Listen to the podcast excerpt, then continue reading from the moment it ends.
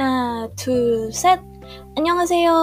สวัสดีค่ะทุกคน ยินดีต้อนรับเข้าสู่รายการ มีเรื่องมาเล่าเกาหลีเกาหลีกับอินชอินชิพาร์ทนะคะ เย่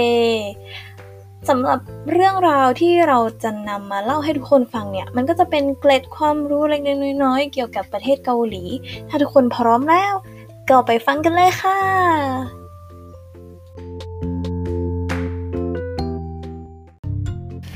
เรื่องราวในวันนี้นะคะ เราก็จะพาทุกคนมาทักทายกันเป็นภาษาเกาหลีค่ะ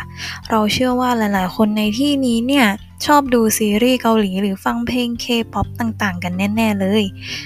เคยใช่ไหมคะที่อยากพูดภาษาเกาหลีเป็นดูบ้าง เอาล่ะ เรามาเริ่มทักทายกันเลยดีกว่าาษาเกาหลีเป็นภาษาที่มีระดับคล้ายๆ กับภาษาไทยเลยนะคะ ก็คือจะใช้ในพิธีการเป็นทางการคนสนิทหรือแล้วแต่กาลเทศะและโอกาสที่จะใช้ในคำนั้นๆนะคะ โดยคำทักทายที่เราจะเอามาพูดกันในวันนี้ก็คือ มีอยู่ 3 ระดับนั่นเองค่ะ อันแรกก็คืออันยองฮาเซโยอันยองฮาเซโย แปลว่าสวัสดีนะเป็นคำที่เป็นทางการแบบใช้ได้ทุกโอกาส เป็นคำที่สุภาพค่ะ ไม่ว่าจะใช้โอกาสไหนเจอคนรู้จักคนไม่รู้จักคนแปลกหน้าที่เราอยากจะทัก ก็ใช้คำว่าอันยองฮาเซโยได้เลยค่ะ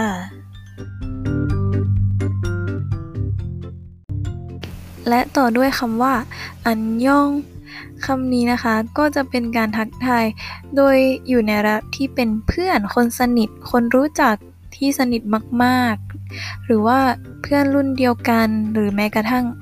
คนที่มีอายุน้อยกว่า เราก็สามารถใช้คำคำนี้ได้ค่ะ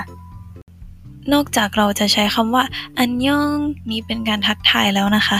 เราก็สามารถใช้เป็นคำบอกลาได้ด้วยเช่นกันค่ะ โดย